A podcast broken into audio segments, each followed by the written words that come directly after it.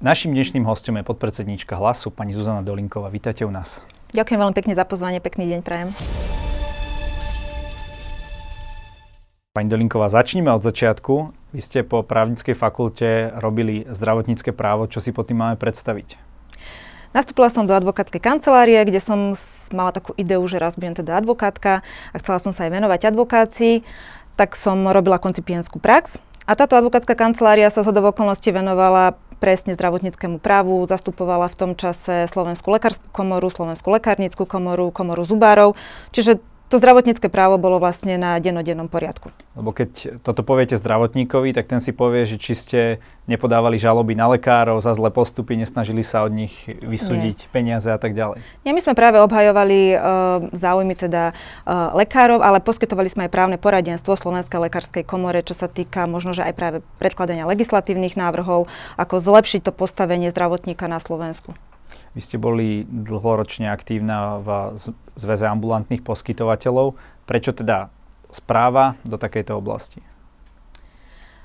No, e, bolo to tak, že od roku 2015 vlastne vznikol Zväz ambulantných poskytovateľov, čo bola organizácia, ktorá teda zastupovala primárne súkromné ambulancie vo vyjednávaní zmluv so zdravotnými poisťovňami. A naozaj to bolo 7 rokov, 6 rokov, kedy sme sa snažili nejakým spôsobom pomôcť, aby tých lekárov možno na Slovensku bolo viacej, aby tí lekári mali adekvátnejšie podmienky na prácu e, s pacientom, tak ako to je napríklad že v zahraničí, aby nemuseli točiť stále toho pacienta, ale aby mali adekvátny čas na to, aby ho mohli vyšetrovať potrebnú dobu, kedy bolo treba. A stále, keď sme chodili na rozporové konania na ministerstvo zdravotníctva, alebo sme sa snažili niečo do legislatívy pretlačiť, tak to bolo iba o tom, že sme si to odrozprávali, to sa tam dalo niekde do šuflíka a ďalej sa to neposunulo, pretože už potom poslanci v parlamente za to nezahlasovali. Tak som si povedala, že keď e, sa zakladala teda iná politická strana a dostala som možnosť ísť e, do politiky, že to teda s bývalým ex-ministrom skúsim. Vy ste sa nakoniec e, nedostali do parlamentu, mm-hmm. tak ako táto strana.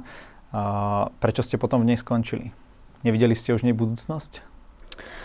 Uh, ono to bolo tak, že mali sme tam viacej ľudí možno na zdravotníctvo, bol tam aj bývalý riaditeľ Všeobecnej zdravotnej poisťovne, samotný uh, Tomáš Drucker ako ex-minister zdravotníctva. Áno, veľmi sme sa venovali tým zdravotníckým témam, ale postupom času uh, možno som videla, alebo nevidela tú nejaký progres, že by sme presne aj tie témy, ktoré sme si my dali do programu našej strany, vedeli presadiť. Práve možno z to určite z toho dôvodu, že strana sa nedostala do parlamentu. No ale najväčší alebo hlavný dôvod bol to, že e, v roku 2021, to bolo v septembri, sa zmenila štruktúra Zväzu ambulantných poskytovateľov. A mňa zvolili vlastne za prezidentku Zväzu ambulantných poskytovateľov a to bola funkcia, ktorá teda mala byť vysosne apolitická. Čiže ja som potom v strane dobrej voľbe uh, skončila po zvolení za prezidentku. Uh, potom ale vás zlákal pán Pellegrini. Áno. Uh, čím? O niekoľko mesiacov uh, sme začali komunikovať, najskôr s generálnym manažerom, potom aj so samotným Petrom Pellegrinim, ktorý teda už v čase, keď uh, mal samotnú stranu, tak hľadal nejakých ľudí do zdravotníctva. A možno aj on uh, má rodinných príslušníkov, ktorí pôsobia v ambulantnom sektore a sú to teda lekári, ktorí uh, majú problém proste nejakým spôsobom sa uh, dopatrať k tomu, aby sa zlepšili tie ich podmienky. Jednoducho to fungovanie ambulancie je neudržateľné. Uh, tí lekári sú naozaj prestarnutí. A my sme sa stretli na jednom takom prvom stretnutí, kde sme sa snažili presne riešiť tieto problémy ambulantných lekárov a možno sme si padli do oka a, a potom, keď už videl, že nepôsobím v tej predchádzajúcej strane, tak mi dal ponuku, že či by som nechcela posilniť aj teda zdravotníckú pracovnú skupinu a neskôr to teda skončilo, že ma na sneme zvolili aj za podpredsedničku strany. No on o tom hovoril hneď na tej prvej tlačovke, mm-hmm. kde ste boli v Ružinove pred poliklinikou že vás teda do takejto funkcie navrhne. Nie je to ale taký celkom veľký skok, lebo on tam mal ostatní tí podpredsedovia sú naozaj skúsení politickí harcovníci, že to ponúkol vám ako takému politickému nováčikovi? No, ja som to naozaj uh, prijala s veľkou pokorou a aj potešením teda, že si váži moju prácu. On povedal, že teda sledoval uh, tie moje vystúpenia, aj tie uh, kroky, ktoré sme pre ambulantných lekárov podnikali. Boli sme u pani prezidentky, veľmi sme boli aktívni, keď začala vlastne prvá vlna covidu, kedy Zväz ambulantných poskytovateľov predstavil nejaký návrh kvázi ako by mala fungovať nielen tá reprofilizácia nemocníc, ale aj ambulancií, pretože my sme potrebovali vlastne riešiť toho covidového pacienta od toho prvého kontaktu, čiže od ambulancie. A s týmto sme vlastne prišli Eh, aj s, za ministrom vtedajším Krajčím, oslovili sme zdravotnícky výbor a tie aktivity sledoval a povedal, že sa mu to veľmi páči, že tie kroky sú systémové, napriek tomu teda, že nás uh, súčasná vláda vtedy nevypočula a ambulancie zostali vlastne zase až na poslednom mieste aj pri riešení covidových pacientov. Uh, takže v strane hlas ste taký hlavný odborník na zdravotníctvo, alebo si to nejako delíte s pánom Raším? S pánom Rašne si to určite delíme. My sme obidvaja podpredsedovia, radíme sa, keď e, sú nejaké legislatívne návrhy zákonov. E, určite spolu komunikujeme. Máme veľkú pracovnú skupinu zdravotnícku, kde máme zastupcov teda nielen za nemocnice, ambulancie, v liekovej politike. E, pacientov sa pýtame, máme naozaj komunikujeme so širokou skupinou odborníkov ku všetkým témam a ku všetkým návrhom zákonov, ktoré predkladáme do parlamentu. Čo vás tak motivovalo naozaj opustiť tú vašu profesionálnu kariéru, ktorú ste si budovali a vstúpiť do politiky? Uh, no už tú, tú advokáciu, už keď som nechala alebo zavesila na klinec potom, ako som bola oslovená vlastne viesť uh, ambulantných lekárov, tak uh, už potom mi to bolo také ťažké sa vrátiť naspäť po niekoľkých rokov do toho advokátskeho prostredia. A ja som presne z toho dôvodu, že sme viacej možno chodili uh, na ministerstvo zdravotníctva, ale hlavne na zdravotné poisťovne. S Národným centrom zdravotníckých informácií sme často teda rokovali. A videla som, že tie zmeny uh, nevieme inak presadiť len proste uh, v parlamente. Aby sa reálne život toho zdravotníka a pacienta zlepšil na Slovensku, tak musí sa to predstaviť presne do tej legislatívy to, že kritizujete súčasné vedenie uh, rezortu zdravotníctva sa asi tak od vás očakáva ako od opozičnej uh, političky. Ako hodnotíte napríklad to predchádzajúce vedenie, to znamená strana Smer v zdravotníctve? No, ja chcem povedať, že ja keď kritizujem, tak ja zároveň ale aj poviem, že čo sa mi na tom nepáči a dám ten návrh, ako to napríklad bolo pri tej reprofilizácie pri uh, covide, že prečo nie je dobre, že ideme hneď riešiť, ktorá nemocnica je červená, ktorá je biela, ale že prečo by sme mali začať práve v tej ambulancii, že tam, keď zachytíme najväčší počet ľudí, tak tým potom menej nemocnic budeme môcť reprofilizovať. A toto sa vlastne uh, neudialo. A uh, keď sa pozrieme spätne, tak nemôžeme povedať, že úplne všetko bolo zlé, veď ja som presne aj e, v kontakte s bývalým, alebo teda vstúpila do strany Petra Pellegriniho, ktorý dva roky viedol zdravotníctvo alebo mal teda zdravotníctvo vo svojom uh, rezorte a v tom čase sa uh, vyčlenili peniaze napríklad na rekonštrukciu Rooseveltovej nemocnice, Ružinovskej nemocnice. Peter Pellegrini bol ten, keď hovoríme, že máme málo lekárov, že navyšil počty študentov na, na lekárskych fakultách. To táto vláda zrušila. Uh, veľa sa obnovili lôžka v nemocniciach. Okrem toho sa urobili centrálne nákupy na, na zdravotnícky uh, materiál a tam sa ušetrili vlastne to bol peniaze. Ale pán Drucker, nie?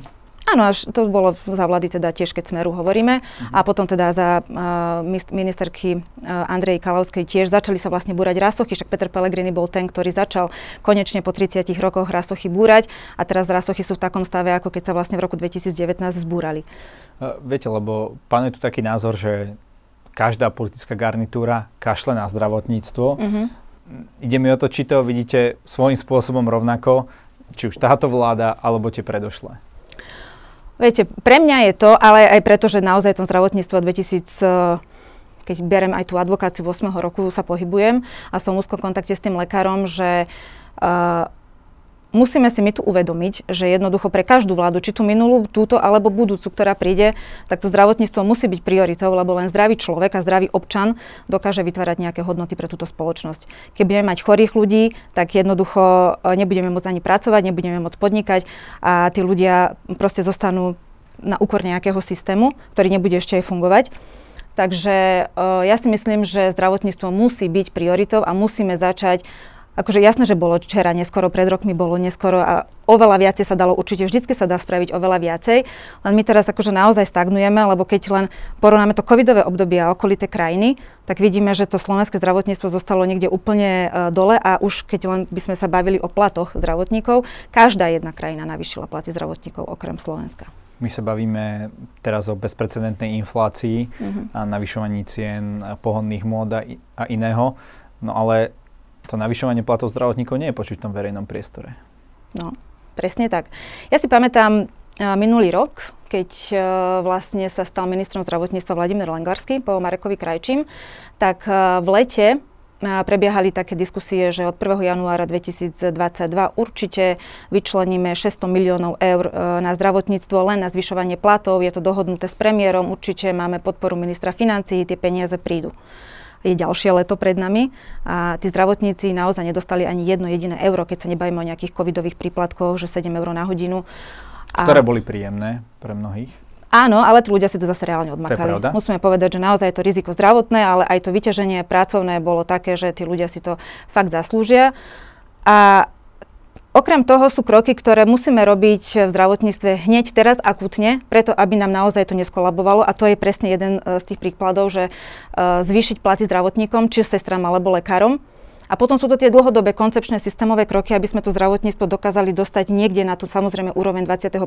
storočia, aby ten slovenský pacient mal zabezpečenú modernú, dostupnú, kvalitnú, ako sa to krásne rozpráva, zdravotnú starostlivosť, aby nemusel pol roka čakať na nejaké vyšetrenie, aby každé malé dieťa, keď sa narodí, malo zabezpečeného pediatra, pretože dneska dostať sa k detskému lekárovi je fakt akože uh, umenie. Tých lekári sú v dôchodkovom veku, naozaj hrozí to, že Včera bola krásna reportáž napríklad, že je jedna jediná lekárka, kardiologička, myslím, že to bol okres Veľký Krtiš, že sa nám zatvorilo angiologické oddelenie v, vo fakultnej nemocnici v Trenčine ktoré sa budovalo, na ktoré sa vyčlenilo veľké množstvo peňazí a lekári teraz odišli z tej štátnej fakultnej nemocnice do súkromného sektora.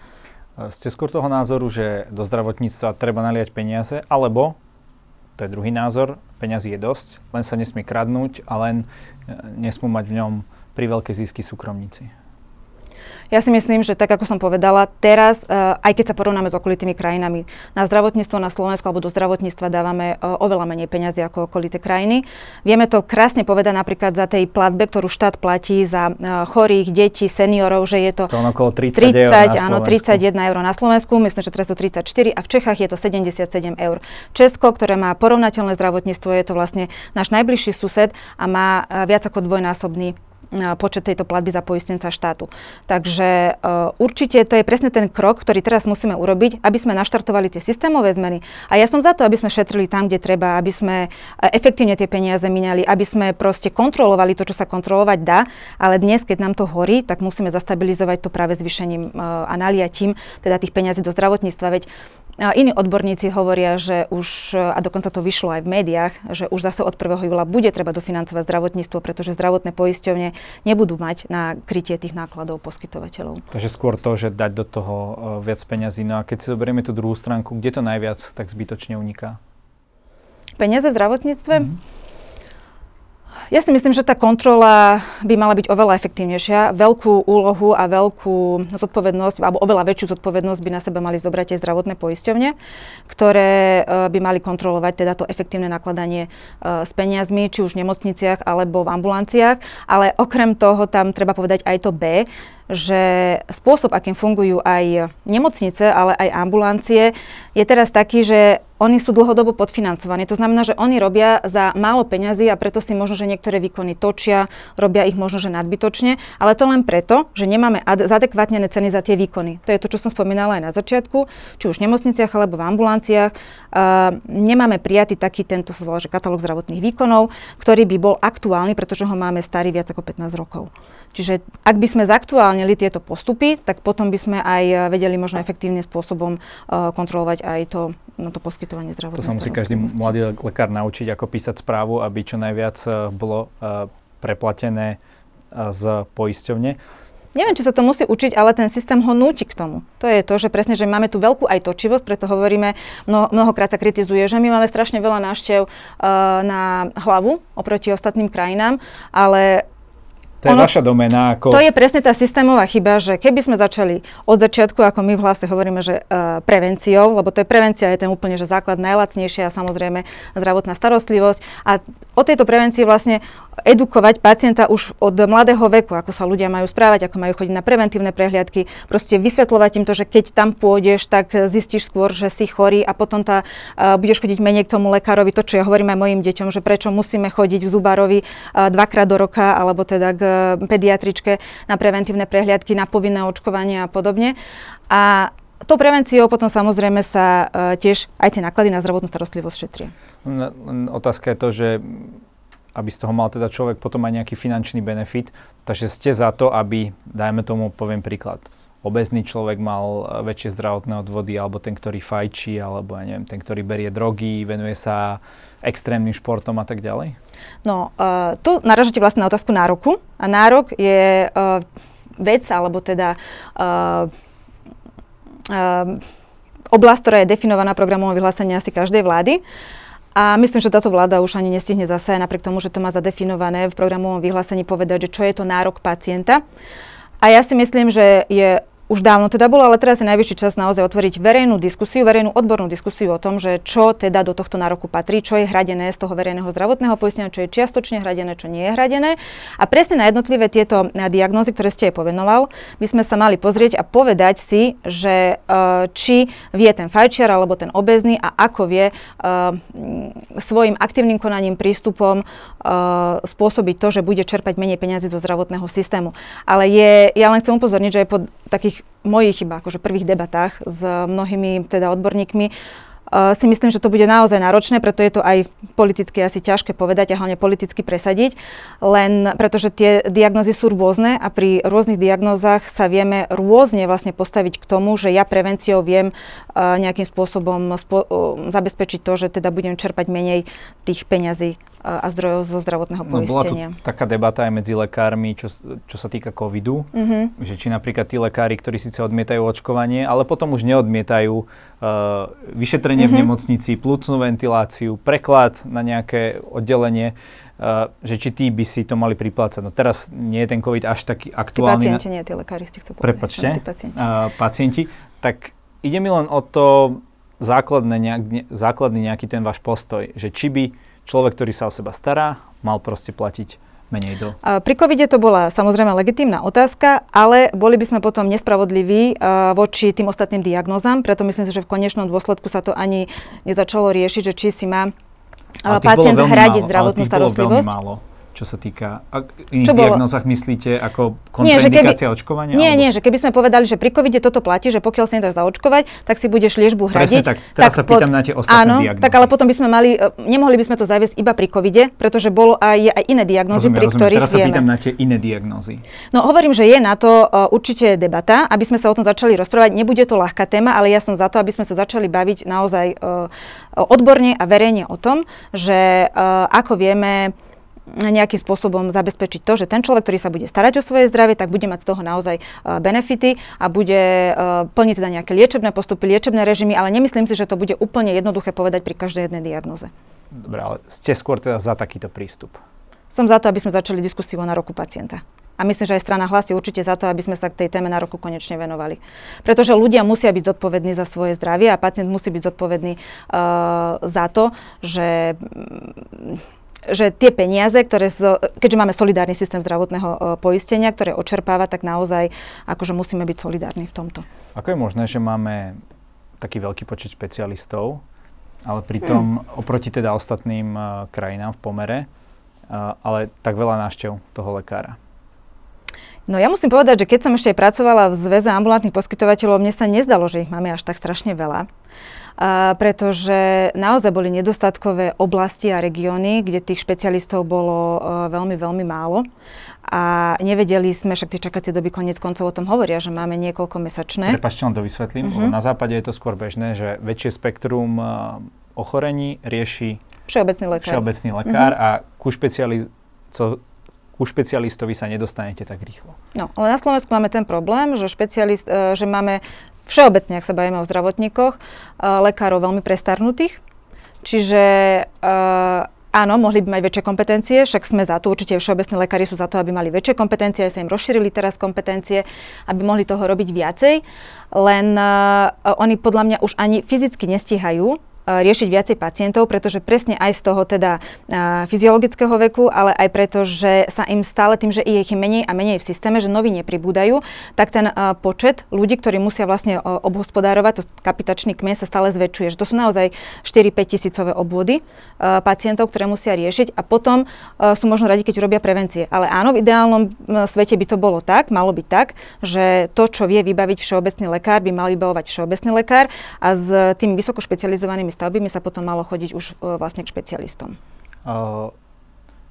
Čo sa týka toho postavenia ambulantných lekárov a nemocničných, uh-huh. tak zdá sa mi, že sa to trošku zlepšovalo rýchlejšie v tej nemocničnej sfére. Dôkazom je toho aj plán obnovy, kde teda na ambulantnú sféru nie sú vyčlenené peniaze. Nie. Je tam vyčlenených uh, niekoľko Mm, z toho zdroje na, myslím, že 170 nových e, ambulancií, presne, že všeobecných lekárov a pediatrov.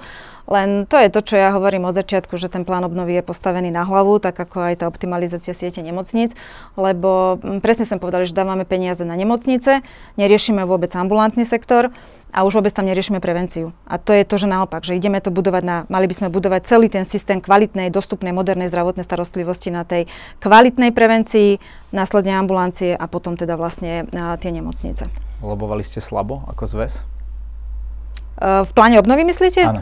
No pán redaktor, keby sa niekto možno pýtal ambulancii, tak by to bolo super, ale však viete všetci, ako sa plán obnovy robil, že to urobil niekto od zeleného stola, že žiadne pracovné skupiny, ako vtedajší premiér Igor Matovič slúbil, že budeme na jednotlivé oblasti plánu obnovy robiť pracovné skupiny a budeme tam uh, vlastne začleňovať názory rôznych odborníkov, tak, alebo teda týchto jednotlivých oblastí zdravotnej starostlivosti, to sa nedialo. Dokonca aj tí odborníci, ktorí tam boli ešte um, povedzme, že čo by mali do toho čo povedať, tak po tých počiatočných rokovaniach vlastne z tých pracovných skupín odišli. Takže ja si myslím, že ambulancii sa vôbec nikto nepýtal a nemali ani za čo lobovať. Ale veď to zase na to netreba uh, nejaké, myslím si, že extra vzdelanie, aby sme vedeli, že ako sa postupuje v tej zdravotnej starostlivosti, že jednoducho človek nejde, keď sa mu niečo stane hneď do nemocnice, ale v prvom rade si hľada z toho svojho najbližšieho rodinného všeobecného lekára. Rodinný ho to tak volajú v tých škandinávskych krajinách a potom to je presne ten všeobecný, potom je to špecialista a následne už keď mu tam nevedia pomôcť, tak ide do nemocnice. Takže aj tým posilnenie tejto sféry by sme možno uh, redukovali niektoré hospitalizácie, ale hypoteticky, ak by teda boli peniaze v pláne obnovy, kde to dať do toho ambulantného sektora? Je to uh, zaplatiť viac tým špecialistom, ktorí ordinujú dnes, alebo dať financie na nové ordinácie? Peniaze na nové ordinácie je super nápad, len ja sa bojím aj toho, že my nemáme teraz lekárov, ktorí by v tých ambulanciách chceli robiť lebo ak sme im ich nepodporili ani počas dvoch rokov covidu, kedy sme povedali, že v, dáme presne covidové príplatky, e, však je to super tým lekárom, ktorí robili na covidových oddeleniach, ale vlastne ambulancie e, náskôr dostali iba nejaké 75-percentné paušály počas tej prvej vlny. E, napriek tomu, že naozaj tak gro tej zdravotnej starostlivosti sa malo odbiť tam. Vieme, že neboli neskôr ochranné pracovné pomôcky, proste všetci si zháňali všetko sami, ono to bolo na ich pleciach, potom začali to vúcky distribuovať. Takže uh, ja si myslím, že aj veľa tých ambulantných lekárov, ktorí boli v systéme, sú strašne dneska demotivovaní. Proste oni a nevidia tu nádej, že tento štát niekedy naozaj začnú tie ambulancie zaujímať a že uh, má vlastne ten štát záujem o to, aby to bola tá primárna zdravotná starostlivosť, ktorú potrebujem posilniť a následne potom viem aj už stratifikovať alebo optimalizovať vlastne tie nemocnice do takej podoby, ako by sa to možno žiadalo v tom prijatom zákone, ktorý je teda iba rámcový. Bol podmienkou na to, aby sme prijali plán obnovy a e, nakoniec ani teda vyzerá, že peniaze z plánu obnovy žiadne nebudú. Uh keď ešte sa dostaneme k tým podmienkam plánu obnovy, bola tu reforma ministerky Kalavskej, stratifikácia nemocníc tá neprešla. A vy by ste vtedy hlasovali za? No, tá reforma bola trošku iná, ako je táto optimalizácia siete nemocníc. Tej sa dostaneme. Uh-huh. Uh, ja si myslím, že bolo na, za, na nej, čo akože treba ešte vylepšiť lebo však aj my, keď, keď som ja z pozície ešte bývalej teda e, zastup, zastupkynia ambulantného sektora, tak sme dávali viaceré pripomienky, že čo by bolo treba vylepšiť. Áno, bola, bola to, bol to priestor na to, aby sa naštartovali nejaké zmeny, ale nebol to dokonalý zákon. Určite uh, tento bol v niečom lepší, ale napriek tomu uh, bolo to vyjednávanie preto, aby sme prijali plán obnovy. Nebol to zákon, ktorý by mal, uh, ktorý vyrieši nejaké, vôbec to nebola už reforma, ako sa o tom rozpráva, si myslím a som o tom presvedčená. A Uh, považujem také, akože z môjho pohľadu úplne za alibistické, že sme tým podmienili čerpanie peniazy z plánu obnovy schválenie nejakého zákona, ktorý dnes ani ne, uh, vôbec sa ňou nepokračuje v naplňaní vlastne nejakých vykonávacích uh, predpisoch. Je proste schválený rámcový zákon a nič z toho, pretože neexistuje stále zoznam nemocníc, ktoré budeme podľa toho zákona nejakým spôsobom deliť. Čakáme rok do nejakých komunálnych volieb, strácame čas na čerpanie peniazy. K tomu sa dostaneme, len pýtal som sa, či by ste hlasovali za stratifikáciu. Ja uh, musím povedať, že keďže som nebola ani poslankyňa v tom čase, mala som k nemu nejaké pripomienky, takže si myslím, že uh, určite by som sa snažila v tom čase uh, dopracovať tam to, čo mi tam chýbalo a to presne boli tie ambulancie aj. Dobre, a čo potom, odpoveď som konkrétno nedostal, čo potom optimalizácia siete nemocníc? Teda to, čo už pripravila naša nová vláda. No ono je to presne o tom istom, že tam zase mne chýbali tie ambulancie a myslím si, že aj všetkým tam chýbali tie ambulancie. Zákon hovorí, že budeme na nejaké kategórie deliť e, nemocnice. Nevieme ešte, aké kritéria majú tie nemocnice splňať, aby boli zaradené do nejakých e, kategórií a ten zákon, e, ja si myslím, že sme ho vôbec nepotrebovali. Dobre, len viete, na čo narážam.